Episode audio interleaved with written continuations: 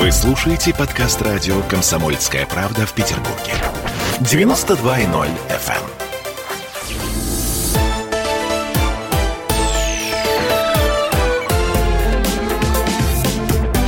Спорт после ужина. 20 часов и 3 минуты в Санкт-Петербурге. Точное наше время. Это спортивное ток-шоу без прокатов на радио «Комсомольская правда». 192.0 а, в Петербурге. Вконтакте также у нас э, идет трансляция. Друзья, мы с вами привыкли обсуждать э, всевозможные перипетии а, спортивные, житейские. Мы стараемся это все э, как-то собрать в одно и попытаться вас в том числе развлечь, привести к каким-то выводам относительно спорта и жизни. Ну, а сегодня будем говорить, может быть, для кого-то о новом явлении, которое на самом деле уже по моему мнению, является целой индустрией. Сегодня поговорим о киберспорте. И тема наша звучит очень просто. Киберспорт – это спорт. Есть определенные клише, которые характеризуют киберспорт для широкой аудитории. Наша задача какие-то из них убрать, какие-то, может быть, подтвердить. Ну, а мнение вы, наши уважаемые слушатели, сформируете сами. У нас сегодня в гостях вице-президент Санкт-Петербургской Федерации компьютерного спорта Артур Годлевский. Артур, здравствуйте. Здравствуйте. Давайте начнем а, с простых вопросов, которые для вас, возможно, будут такими наивными, но они дол- э, нужны для понимания широкой аудитории, что происходит. А, что значит термин профессиональный киберспортсмен? Под этим термином многие люди подразумевают обычно человека, который проводит просто много времени в компьютерных играх. На самом деле это не так. На самом деле профессиональный киберспортсмен – это человек, у которого есть система тренировок, это человек, который придерживается определенного режима.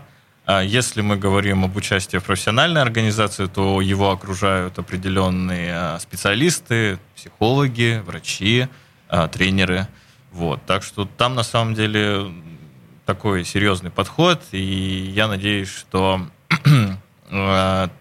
такой подход будет использоваться повсеместно, когда будут готовить киберспортсменов. То есть э, это вот кроме шуток сборы, тренировки, да. Э, которые включают в себя что? Вот тренировка по киберспорту.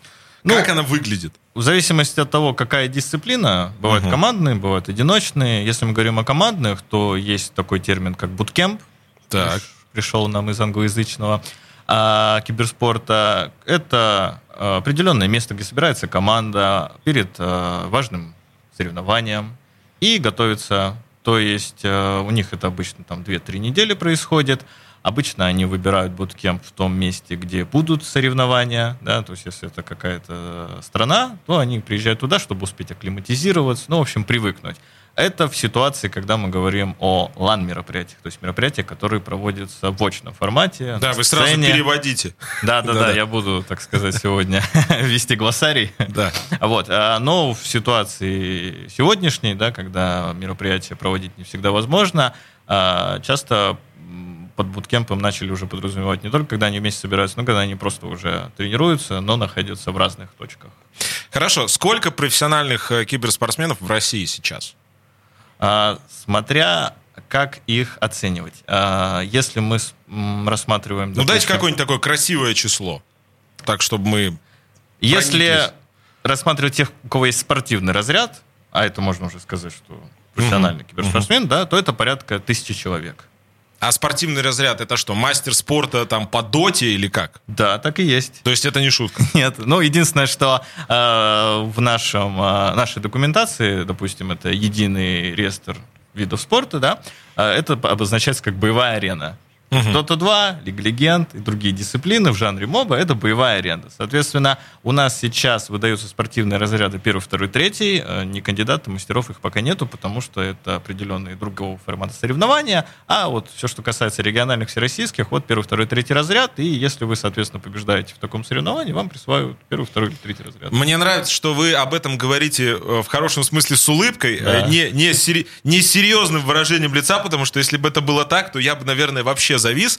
Друзья, это, это реально все э, довольно серьезно. Мы когда с вами перейдем к цифрам э, чуть попозже, вы поймете, что это действительно так. Э, хорошо, как строится календарь э, российского спортсмена, профессионала, киберспортсмена в России и за ее пределами, то есть сколько соревнований в год, э, ну, давайте даже там пандемию можем uh-huh. отставить так вот в стандартном таком uh-huh. ключе. Здесь стоит учитывать важный момент, что в первую очередь все-таки, когда зарождался киберспорт, а многие государства мира к нему относились очень скептически. И поэтому... И до сих пор так, ну, кажется, да, бывает. Да, не во всех странах он вообще признан как э, официальный вид В спорта. России признан. В России признан. Причем он был признан первый раз в 2001 году, и Россия была самой первой страной в мире, которая признала его официально. Затем на некоторое время он был лишен этого статуса, но в 2016 году он снова получил этот статус, и вот с тех времен мы как бы идем практически впереди планеты всей. Вот. Поэтому киберспорт был не сразу признан государственным, и ему приходилось рождаться в основном в коммерческих условиях. Поэтому, когда вот вы задали вопрос, э, что есть профессиональный да, киберспортсмен, э, к этому уже можно отнести человека, который подписан на контракте, который участвует за какой-то клуб на коммерческой основе. У него может э, отсутствовать спортивный разряд, но в принципе нельзя его не называть профессиональным киберспортсменом. Мгм. Вот. Хорошо. А, тогда вопрос э, такой от чайника, который помнит э, Fallout первых версий. Как так получилось, если можно, то коротко, ну не очень длинно, что именно Dota, игра, по-моему, начала нулевых, и Counter-Strike тоже начало нулевых, а, это основные, я так понимаю, дисциплины.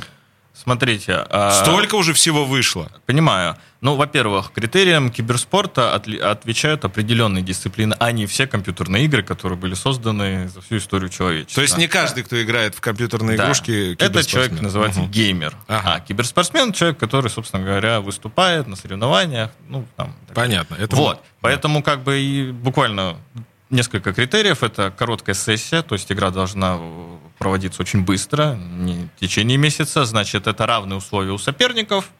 Вот. и, Ну и, собственно говоря, вот это самые минимальные требования.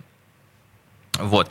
И, ну, помните, если еще э, по поводу... Почему? Почему именно А, Dota почему и Dota и? CS, да. Значит, Dota и а, смотрите, во-первых, почему CS?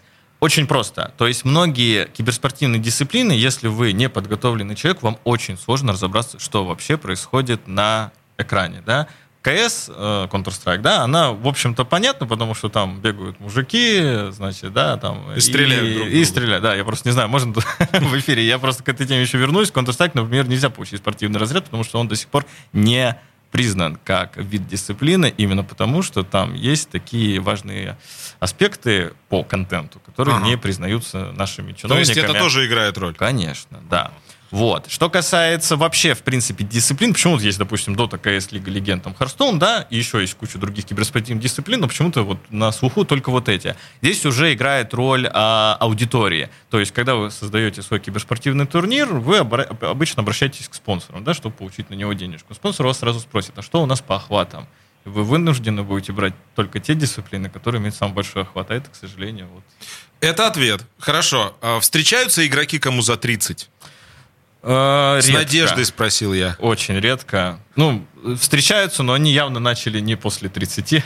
Понятно, понятно. Вот, потому что все-таки важные физиологические процессы, происходящие в организме, влияют также на показатели в киберспорте, как и в других видах спорта. Поэтому, как бы основной, конечно, возраст это от 17, там, и, грубо говоря, до 25. Давайте так, основная, а, вот даже не основная, а оценка ваша по общей аудитории в мире, вовлеченной в киберспортивные вот эти все ваши а, движения, так или иначе. Кто смотрит, кто играет, а, кто сочувствует, кто разбирается. Какое это количество, чтобы мы понимали? Смотрите, за весь мир не скажу, могу сказать за СНГ, Так. потому что, как бы, в принципе, все, что русскоязычно, оно относится к СНГ-региону. А, По просмотрам за 2019 год а, посмотрело 640 тысяч доту, где-то в районе 300 тысяч Counter-Strike. В общем, суммарно там набирается в 3 миллиона зрителей. То есть это, это- мы, это- это только уникальный- те, кто смотрит, даже не те, кто играет. Ага. Соответственно, те, кто играют, ну, мы можем, грубо говоря, взять порядка 20-30 миллионов человек. Это вот, да, да, да. Это очень большая аудитория, и это только мы берем СНГ. 30 миллионов. 30 миллионов, да. Причем, смотрите, мы же сюда еще включаем а, те, кто играют на мобильных устройствах, а это тоже киберспорт. Мгм. То есть а, есть другие дисциплины, да, на мобильных а, устройствах, и их гораздо больше даже, чем те, кто, так скажем, на десктопе, то есть на стационарных компьютерах. Неплохо. Э, так, у нас э, через полтора минуты будет пауза, поэтому э, небольшой вопрос, но, на мой взгляд, очень важный. Я очень хорошо помню время, когда э, в компьютерном клубе на ночь можно было зависнуть в Counter-Strike, там нулевые, начало нулевых. Потом это как-то исчезло, потому что персональный компьютер, высокоскоростной интернет. Uh-huh. И сейчас будто бы вновь возрождается. Я не ошибаюсь, я вот насчитал 10 больших э, клубов, но они с тем, куда отправлялся я в своей молодости, конечно, да, это вышло на новый уровень. Мы вышли из формата подвалы, странные личности, непонятные распространяющиеся вещества и так далее. А сейчас это все на франшизе, то есть большие сети в масштабах всей страны. А, и тут, в общем-то, благодаря в том числе и киберспорту. То есть а, есть запрос, есть, опять же, учитывать нужно экономическую обстановку, что курс растет, да, и железо все равно не все могут себе позволить, а uh-huh. учитывая оценки площадок, это вполне себе выход. Поэтому бум есть, и более того, они предоставляют множество каких-то побочных а, форматов, то есть, а, ну, это качество досуга. Это растет качество досуга, поэтому компьютерные клубы и дальше будут распространяться. Ну да, я еще хотел спросить, они востребованы? Ну, очевидно, востребованы, если... Не все да. они Востребованы, но те, которые... Не-не, не так. Они востребованы, не все они могут свести концы с концами, скажем так.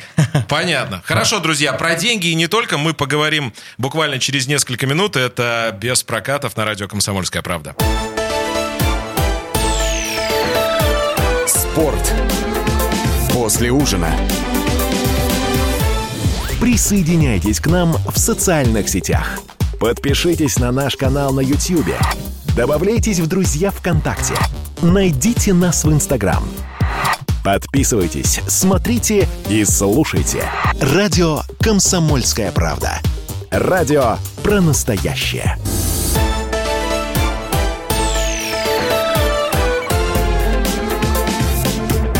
Спорт после ужина.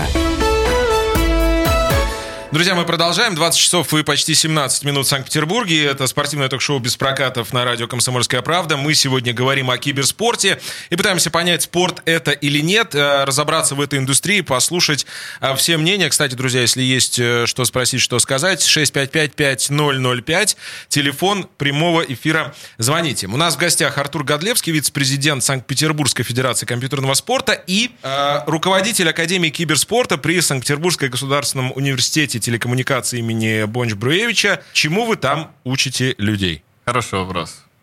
Э, на самом деле киберспорт сейчас у всех на слуху. Это единственный вид спорта, который показал рост аудитории и в денежном эквиваленте за 2020 год. Ну, неудивительно. Мне кажется, что вы вообще в 2020 должны были просто быть luxury э, довольны. Не сказал бы, потому что все-таки вот часто задают, киберспорт это спорт или не спорт. Те, кто хоть раз побывают на какой-то арене, где проводится большой масштабный турнир, они поймут, что да, это спорт. Потому что те эмоции, те болельщики, которые поддерживают свои команды, сами команды. Но это... Ну, это... давайте мы про мейджеры, вот в том числе в Корее. Да, мы чуть-чуть да, попозже да, поговорим. Да. У меня есть вопрос на это. Давайте по поводу Академии что, киберспорта. Что касается обучения. Да. А, ну, собственно говоря, это направление, как видите, востребовано. И мы стараемся учить в первую очередь не тому, чему сейчас стараются учить другие академии, то есть как играть в компьютерные игры. Uh-huh а именно готовить специалистов для этой сферы. То есть не киберспортсмены, а менеджеры, маркетологи, а, собственно говоря, тренеры, угу. ну и дизайнеры, ведущие, стримеры, ну, в общем, все, что окружает киберспорт. И у нас, в общем-то, сейчас готовится как раз образовательная программа, которую мы планируем запустить. Я надеюсь, что наше основное будет преимущество это то, что у нас есть определенная материально-техническая база, то, чего нет у многих других. И люди часто сухую теорию, они уже устали воспринимать сухую теорию. Им интересно прийти ручками все подрогать, да, вот как у вас, допустим, прийти тут в студию, посмотреть, как вот этот весь бизнес-процесс устроен, как да. все есть. Потому да. что для многих, да, они не понимают, что такое киберспорт, они не понимают, какие там действуют законы, хотя на самом деле, когда киберспорт признавали видом спорта, стала дилемма. Вот киберспорт, да, он стал на государственные рельсы, туда пошли серьезные деньги, где брать кадры? Потому что если вы зайдете на какой-нибудь сайт поиска вакансий, введете там киберспорт, угу. да, но сейчас уже вам что-то начнет выдавать, а там в 2016 году еще ничего не выдавало. Поэтому стала дилемма, что пришлось брать людей, которые изначально они в спорте что-то делали, да, и их как бы... То есть проще найти юриста, который был там по спорту, и объяснить, и что киберспорт, угу. чем найти киберспортсмена и сделать из него крутого юриста. Понятно. Логика ясна. Хорошо, а что в дипломе указано? Ну, сейчас это в формате а, повышения квалификации, то есть вы на базе высшего образования получаете удостоверение повышения квалификации, то есть дополнительное профессиональное образование. В перспективе мы движемся к федеральному государственному образовательному стандарту, то есть когда мы уже сможем получать высшее образование по компьютерному спорту. Сейчас есть вузы, особенно спортивные, вот, допустим, наш Лесговта, Ругув в Москве, которые готовят именно как раз киберспортсменов, тренеров, психологов, ну, в общем, всякую такую э, тему, связанную с именно спортом, спортом. А вот все, что вокруг бизнесово, это как раз хотим мы взять. И еще важный момент, это техническая направленность, потому что, по моему мнению, все-таки киберспорт на 80% зависит от техники. Да, есть виды другие спорта, который тоже зависит от техники, там, Формула-1 и так далее. Но вот мне кажется, что спортивные вузы не потянут все, что связано вот с гаджетами, девайсами и так далее, а это как раз уже технические У вас бесплатные могут... места есть? А, по ДПО у нас нет бесплатных мест, к сожалению. Понятно. А вот все, что касаемо в ГОСа, который, надеюсь, будет принят в ближайшее время, я надеюсь, государство расщедрится и даст бюджетные места для самых талантливых. Так, хорошо. Давайте так, сколько времени нужно проводить э, за играми, давайте назовем это тренировками, uh-huh. потому что мы понимаем, что тренировки, которые касаются игр, это, в общем, игры. Да. Э, для достижения успеха. Сколько часов в день? Видите, тут нельзя прям сказать точную цифру. А у каждого это по-разному. Можно ну, давайте, вывести лишь среднее. Ну, среднее. Давайте среднее. Да? То есть это порядка 10-12 часов. В день? В день. 10-12 часов в день. Да, у некоторых так... 16 бывает. Там глаза не вываливаются, нет? Там для этого как раз и есть система тренировок, чтобы это не наносило вред здоровью, потому что в первую очередь киберспортсмен это актив, и те, кто владеют киберспортсменом по контракту, они не хотят, чтобы их актив стал убыточным. Поэтому очень внимательно сейчас следят за здоровьем и стараются не перегибать палку. Хорошо, мы про здоровье еще поговорим. У нас э, обязательно будет еще uh-huh. и доктор в эфире. А физическая форма киберспортсмена. Опять же, стереотип относительно того, что вот это геймер, который сидит, он не очень хорошо выглядит, он не очень опрятный. Сейчас это уже точно стереотип. Угу. Потому что, опять же, если мы говорим про профессиональный киберспорт с точки зрения коммерции, а, очень хочется получать с киберспортсмена не только денежку, когда он что-то выигрывает, да, так называемые призовые, но еще и продавать его, допустим, спонсорам в рекламных целях. Ну и сами подумайте. Все четко понятно. Если В- к вам Вопросов приходит... больше нет, да. А, с точки зрения продаж все сразу становится понятно. А, давайте все-таки про деньги теперь. А, да. Правда ли, что призовые за победу в больших турнирах международных уже сравнялись, а где-то даже и обогнали, ну, скажем, а, турниры большого шлема в теннисе. Ну, смотрите, я, честно говоря, за теннисом не очень слежу. Я могу назвать сейчас, какой Давайте. был призовой фонд последний у International, самого крупного турнира по Dota 2. Да, он перевалил за 40 миллионов долларов. Ну, это я, конечно, там, там в районе 15-16. Ну, видите. Я отстал от жизни. То есть призовой фонд турнира. А где он проходил? В Корее где-нибудь? Значит, в, тут интересная ситуация, потому что в 2020 году а, International готовился. Угу. Но в силу обстоятельств призовой фонд собрали, но не провели. Мы ждем в 2021 году. Понятно. Ну вот э, призовой фонд 40 миллионов долларов. Да, там так, очень... друзья, закрепите да. себе вот эту цифру и поймите, это большой международный турнир, где вот такие деньги стоят на кону. Меня так немножко сейчас пошатнуло, потому что, видимо, я действительно чуть-чуть отстал. Хорошо, теперь э, по поводу спонсоров.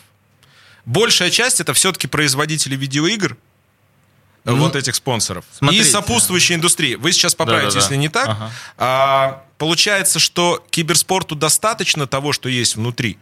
Производство, ну, то есть сама техника, э, само, само, железо, само железо, а сопутствующие все возможные элементы, плюс и производители видеоигр. Или шире. Сейчас открою страшную тайну, может быть, будет шок. 9 из 10 самых топовых киберспортивных организаций убыточны. Ах, вот как. Да. По той простой причине, что они пока не могут подвести свою финансовую базу под растраты. То есть у них, да, у них есть спонсоры, у них есть права, э, продажи прав на трансляцию, там, символика, какие-то, значит, там еще побочные доходы там от трансферов. Откуда тогда 40 миллионов, простите? А это формируют не киберспортивные организации, а зрители. Там очень хитро у Доты. А, то есть это даже не спонсоры? Это не спонсоры. Это 40, зрители 40 миллионов? 40 миллионов. Значит, э, в Доте есть такое э, понятие, как внутриигровые предметы. Я их называю электронные трусы. Ага. То есть вы их никогда не потрогаете, но на, карте, на пару пикселей на мониторе увидите. Они стоят денег, реальных денег. Причем ага. иногда бывает очень больших денег. Вот, соответственно, когда готовится вот это мероприятие, турнир, вы можете купить билет на этот турнир, чтобы посмотреть его, но за это вам надо заплатить денежку. Билет стоит 10 долларов. Три четверти идет издателю компьютерной игры Valve. Угу. Одна четверть идет в призовой фонд. То есть, на самом деле, когда собрали 40 миллионов, это одна четвертая часть. А так вообще собрали 120. Слушайте, ну это слом вообще всех маркетинговых э, основ. И спонсоры там пока вообще даже не входили еще. Понятно. Так, давайте на э, более понятную для меня тему, потому что у меня сейчас э, начнет трескаться голова. Вы стремитесь к вхождению в программу Олимпийских игр? Вы, я имею в виду киберспортсмены и киберспорт. Стремимся, но там есть свои нюансы. А, например, почему, собственно говоря, киберспорт до сих пор еще не включили в программу Международных Олимпийских игр? А, проблема в том, что вот вы в футбол, допустим, если хотите устроить турнир, что вам для этого нужно? Поле, мячик и команды. Ну, и да. все. И дальше вы, собственно говоря, проводите турнир. А вот если вы захотите провести турнир по Dota 2, у Dota 2 есть правообладатель. А, и, и понеслась вот эта вся лицензионная Это первый история. момент. Так. То есть, во-первых, надо сначала вот занести издателя, так сказать, ага. да, оплатить лицензию, да, это его интеллектуальная собственность, он имеет право тратить за это, ой, просить за это деньги. Второй момент, а, вот, допустим, футбол, опять же, да, угу. у него есть а, стандарты, которые, да, сейчас в последнее время там меняются в плане там видеоповторов каких-то, но размеры поля, ворот, диаметр мяча, он практически не меняется. А вот компьютерные игры, они меняются и очень-очень быстро. То есть месяц, может пройти месяц, и вы зайдете в компьютерную игру, и вы поймете, что вы попали в совершенно другую компьютерную игру. И это как раз то, на чем настаивает э, Томас Бах. Он говорит, что а вы мне дадите, дадите гарантию, что, допустим, я сейчас доту включу, и у вас она заморозится на 5 лет, не Никто будут не меняться. даст таких гарантий. А я это... по-другому спрошу. Да. Я угу. понял, я по-другому спрошу. Насколько важно для развития самого киберспорта быть в программе Олимпийских игр, потому что, ну, условно, серфинг, скейтбординг, даже там брейкданс, который сейчас включают, чтобы омолодить аудиторию, им вот Олимпийские игры нужны гораздо меньше, чем они Олимпийским играм. Ну, тут, видите, опять же, э, киберспорт, его, например, не смотрят по телевизору. Было множество попыток, не фартануло. Смотрят в основном через интернет, ну, то есть через какие-то сервисы. Если его мы включаем в программу Олимпийских игр, Олимпийские игры, это же тоже, скажем, ну, такой мягко говоря, бизнес, да? Угу. Тоже интересно заработать. 25 секунд у нас. Да, и поэтому с, э, с государственной точки зрения, с точки зрения развития киберспортсменов на молодежном уровне в стране, это благо. Бизнесу это пока не интересно. Ну что ж, друзья, а, более-менее понятно, вы услышали цифры, а буквально через несколько минут мы еще об одной составляющей индустрии поговорим, о том, как телевидение может влиять на киберспорт и как киберспорт влияет на телевидение. Оставайтесь с нами. Спорт. После ужина. В Ленинграде открыт рок-клуб. Рок-н-ролл жив пошли на работу к Борису Борисовичу Гребенщикову, и Борис Борисович сторожил эту баню. Первые рок-группы. Я говорю, а дай мне кассетку послушать. А я тебе, говорит, сейчас спою. И вот, видите, Цой, мне одному, он мне поет все. Восьмиклассницу, гуляю. И меня уже так вставило. Первые фестивали. И там, и там был сидячий зал, и там, и там было жюри. Более того, жюри выдавало всякие грамоты и дипломы, которые впоследствии по жизни могли очень даже пригодиться и настоящий драйв 80-х. Часто это заканчивалось все визитом в милицию. Легенды и мифы Ленинградского рок-клуба. Каждую субботу в 21.00 на радио «Комсомольская правда» в Петербурге.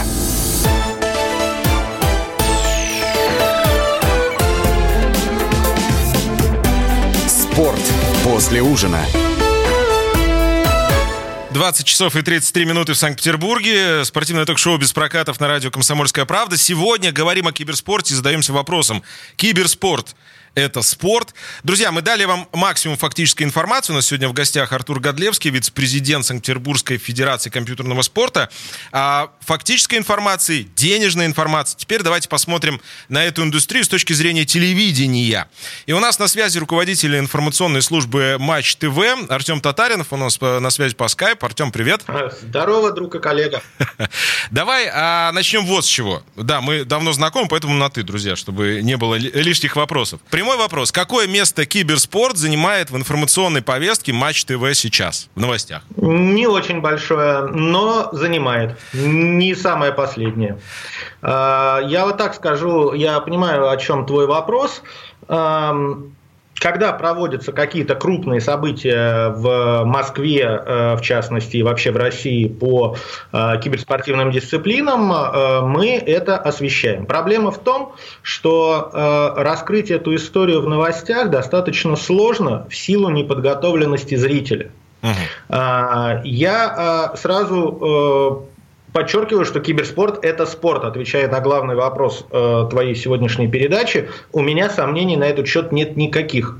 Но я понимаю, что для того, чтобы раскрыть э, все особенности, нюансы и красоту киберспорта для среднестатистического зрителя Матч ТВ, формата новостей объективно недостаточно. Хорошо, с этим понятно. А, пять лет назад ты был одним из тех, кто запускал в Вильнюсе, э, если не ошибаюсь, наверное, первый телеканал э, о видеоиграх, он назывался. Он был практически у всех платных операторов, и фактически ты отвечал за процесс как раз э, формирования ТВ-построения, так назовем это. Телеканал про видеоигры. Для обывателей да. ты сейчас выглядит, ну, таким сюрреализмом, тогда тем более. Когда тебе стало понятно, что это реально индустрия? Ну вот, когда я приехал и погрузился, я вот как, э, как Артур и говорил э, несколько минут назад, э, проще найти, он кого, юриста, по-моему, назвал в качестве примера, да, проще найти юриста, разбирающегося в спорте, и погрузить его в киберспорт, чем найти киберспортсмена и научить его юриспруденции. То есть взяли вот тебя случае... как телевизионного человека и погрузили в Правильно. киберспорт? Понятно. Абсолютно верно. То есть меня взяли как человека, разбирающегося в спортивном телевидении, погрузили в киберспорт. Да, и, ну, в общем, э, достаточно быстро стало понятно, что это, ну, это очень круто. Ну, то есть, когда мы говорим, например, о телевидении, вот студия, это такой маркер или триггер, как угодно, она э, получше, похуже стандартного телевидения. Ну, то есть, это прям студия?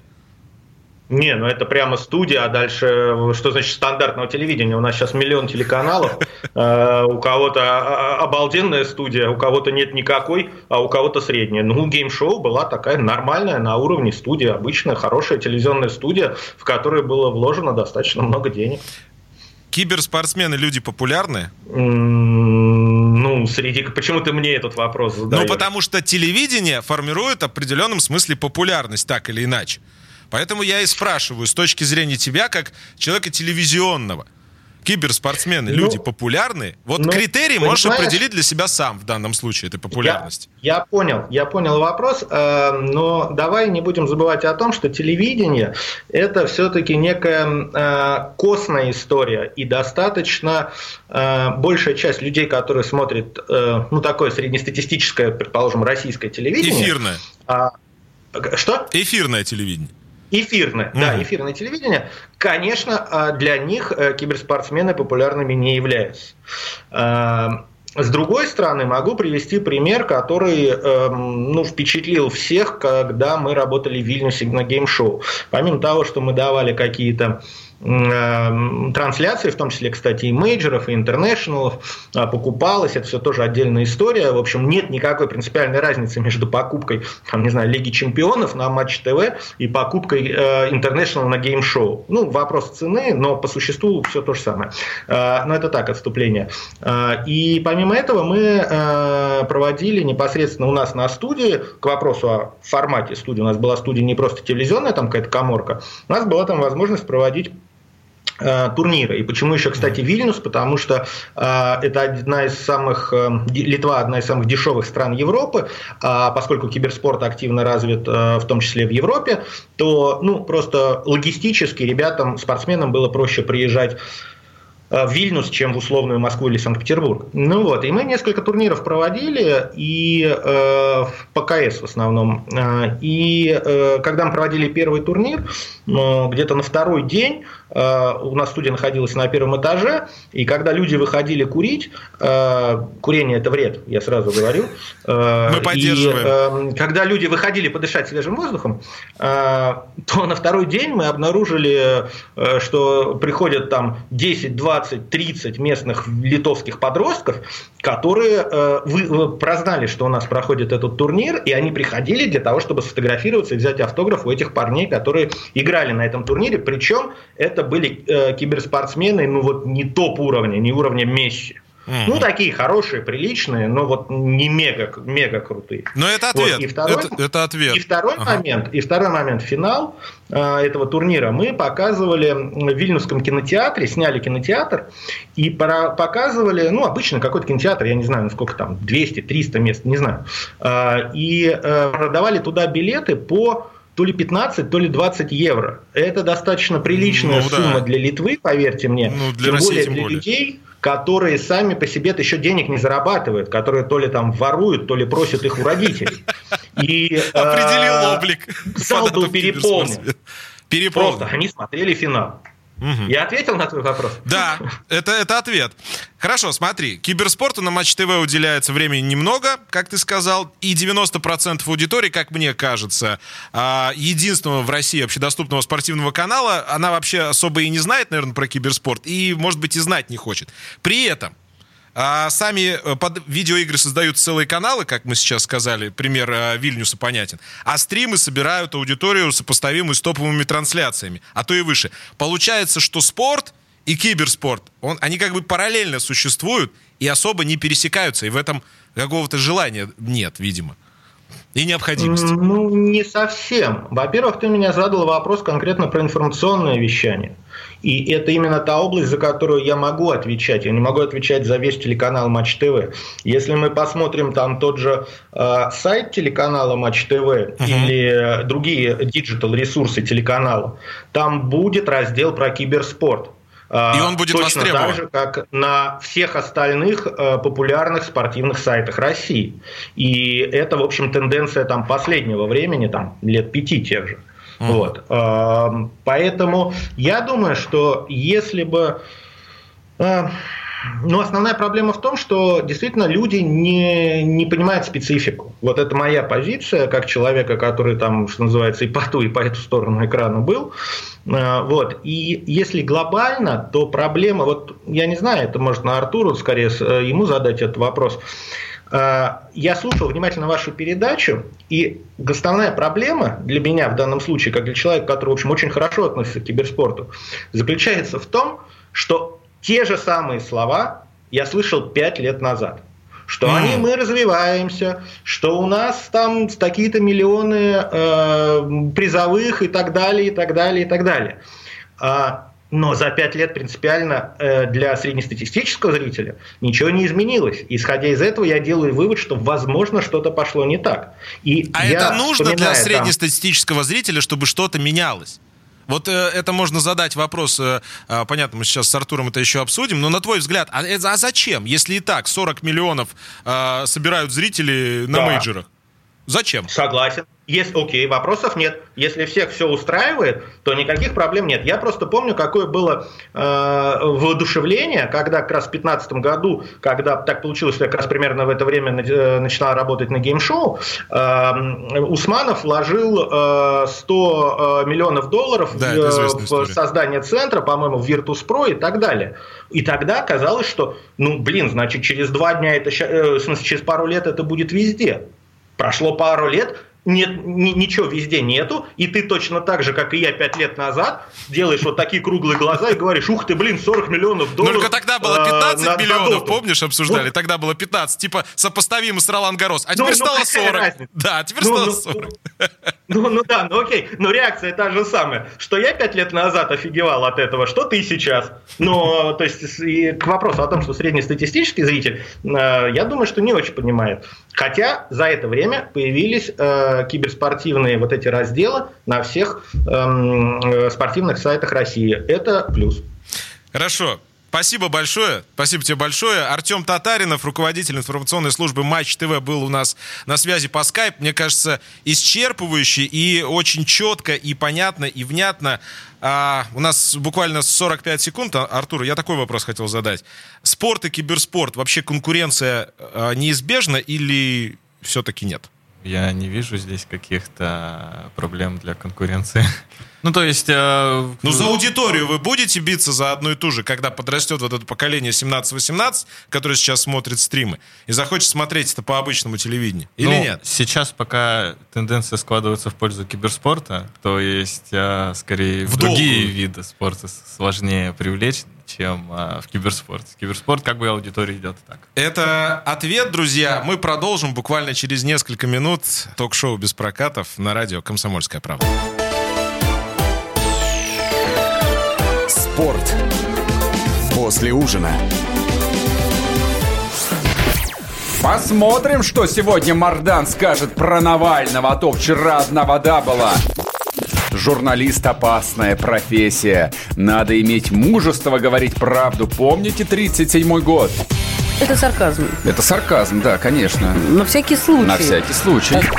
Вот все, что касается налогов, будьте добры, пожалуйста, со всем остальным идите к черту. Твой подход устарел и не будет, по-твоему. Ежедневно Сергей Мардан и Мария Бочинина делают ваше утро незабываемым. Стартуем в 8 часов по московскому времени. Поехали. Запрягайте.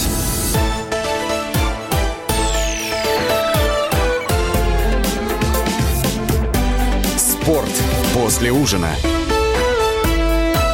20 часов и 47 минут э, в Санкт-Петербурге, почти 47, 46 с половиной. Это спортивное ток-шоу без прокатов на радио «Комсомольская правда». Мы сегодня говорим о киберспорте и ставим вопрос так. Киберспорт — это спорт. Мы а, показали вам индустрию, поговорили о том, как это все а, с телевидением стыкуется и стыкуется ли. Ну а теперь про здоровье. Естественно, мы не можем об этом не поговорить. У нас на связи руководитель Центра спортивной медицины Ленинградской области, врач спортивной медицины Сергей Винников. Сергей Владимирович, добрый вечер. Да, добрый вечер, уважаемые слушатели. Но нам нужен вердикт врача. Видите ли вы опасность физического и психологического развития для юных киберспортсменов? Или все, все эти разговоры не более чем классический такой разговор старшего поколения, которое не успевает за прогрессом? А, ну, хороший, конечно, вопрос такой. Я просто немножко процитирую, скажем так, э, из Википедии маленькую такую сноску, да, все-таки что такое физическая культура? Это все-таки сфера социальной деятельности, направленная на сохранение и укрепление здоровья, развитие психофизических способностей человека в процессе осознанной двигательной активности. То есть вот эти вот последние два слова, да, особенно вот очень для нас э, важны, для спортивных врачей, да, то есть мы все-таки основываемся, что двигательная активность, она подразумевает э, как занятия спортом. Э, в киберспорте, я думаю, больше активность не двигательная, а скорее всего, она умственная. Так, ответ, вот. поня... ответ, ответ понятен. Давайте тогда да, поэтому...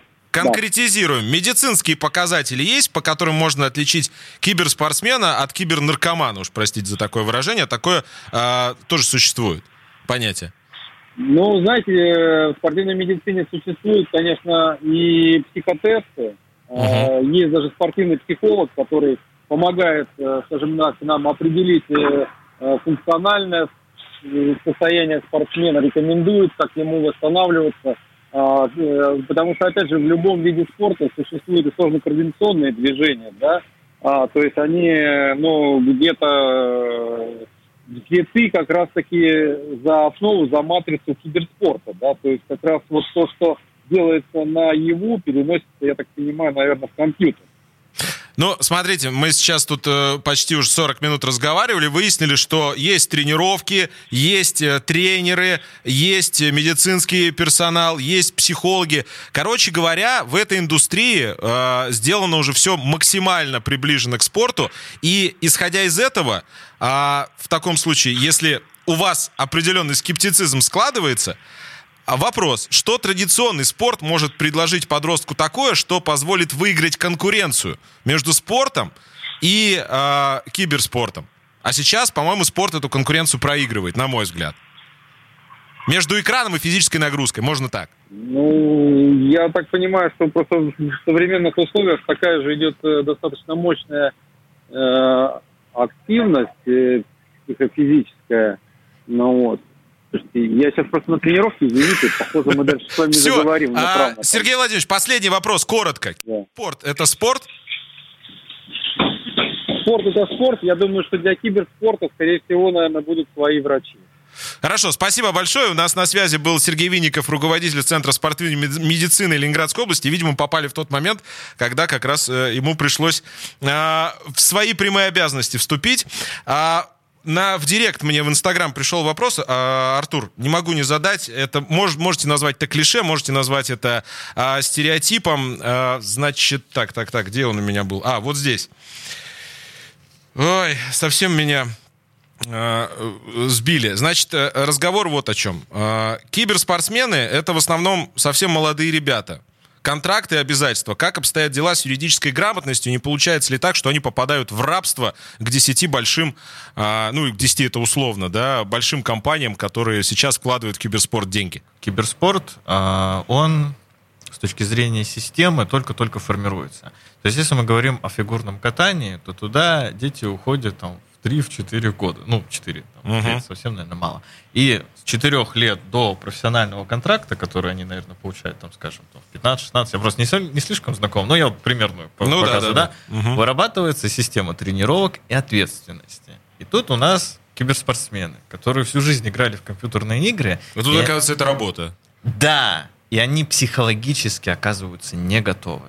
И вот тут головная боль уже киберспортивной организации, которая видит, что да, он крутой игрок, его надо брать, но если мы его сейчас загоняем в эти жесткие условия контрактов, системы тренировок, то это все может вылиться в падение спортивных показателей и значит к убыткам. И вот эта дилемма, над которой сейчас многие бьются, почему, собственно говоря, всем становится интересно вот эти понятия, как Академия киберспорта с точки зрения подготовки киберспортсменов. То есть это прививать с детства, э, как сказать... э, Культуру. Культуру ответственности.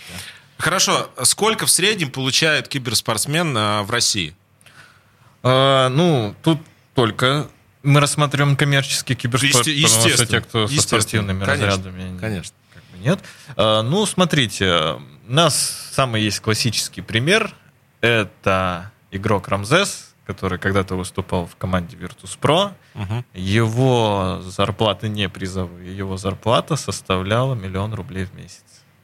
Так, а с призовыми? Ну, в зависимости от выступления. Ну да. Хорошо, максимум по мировой практике, который вы знаете. Ой, к сожалению, наверное, так на вскидку не скажу, но я точно знаю, что это до 100 тысяч долларов спокойно. В месяц? Да.